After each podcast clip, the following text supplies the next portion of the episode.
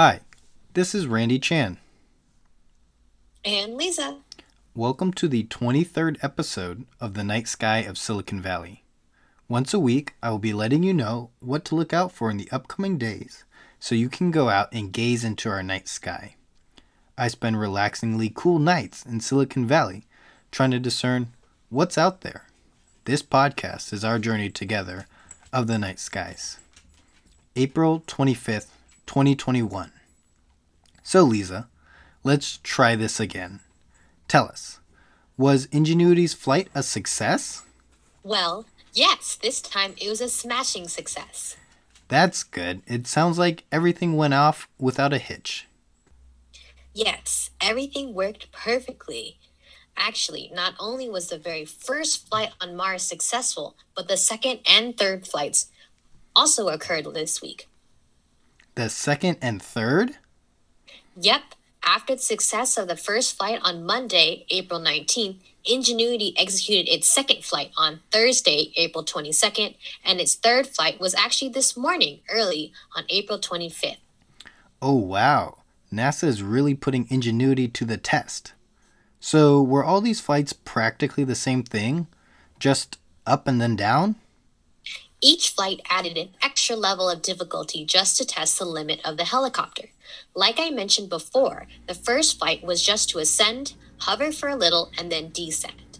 For the second flight, they added lateral movement, so after ascending, Ingenuity moved side to side for a total of 13 feet.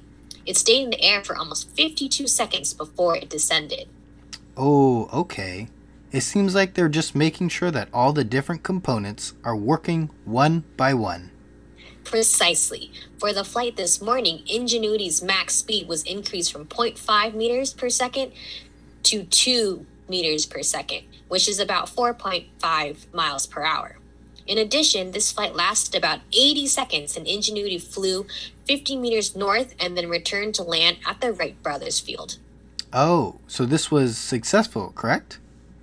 Yes, it was, and there are photos and even videos to document all the flights. Take a look online to see some of these. It's very exciting stuff. But wow, three flights over the course of a week? Is there a plan for more, and how frequent?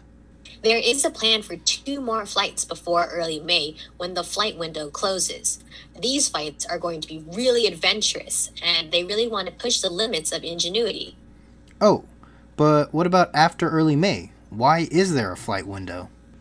Well, after these final two flights, that will be it for Ingenuity. They cannot extend the flight window because Perseverance, the rover, needs to start focusing on its own science mission.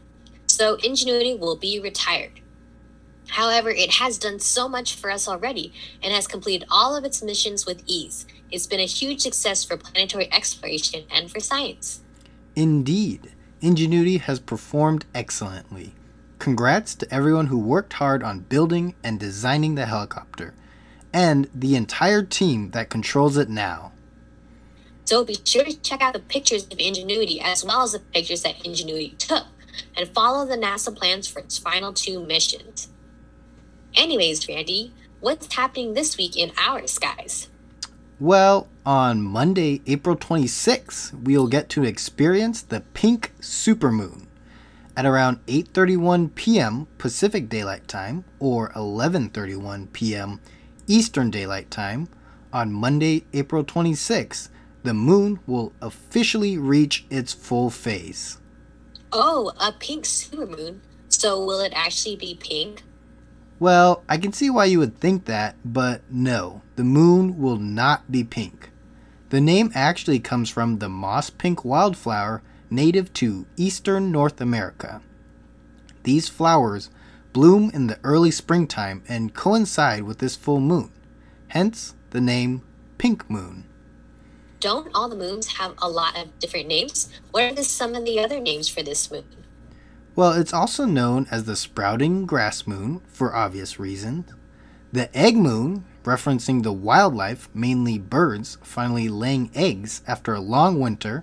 And finally, the fish moon. Oh, very cool. You mentioned this will be a supermoon. What does that entail?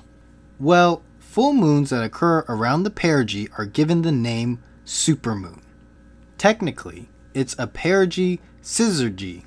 Perigee meaning when the moon is closest to the Earth in its elliptical orbit around us. Syzygy is when three astronomical bodies line up. In this case, the Sun, the Moon, and the Earth, thus creating a full moon. These full moons generate large tides worldwide and they look about 16% brighter and 7% larger than a typical full moon. This specific supermoon, or perigee syzygy, will happen just 12 hours before perigee and is the second of four consecutive supermoons in 2021. Oh, okay. I will be on the lookout for a giant moon tomorrow night, and maybe I will stay away from the ocean just in case there are some monster waves. Sounds good, Lisa. I think that wraps up this week. Make sure to look at the pictures of Ingenuity's flights and take a look at the full moon this Monday. Thanks for listening. This is Randy Chan And Lisa. from the night sky of Silicon Valley.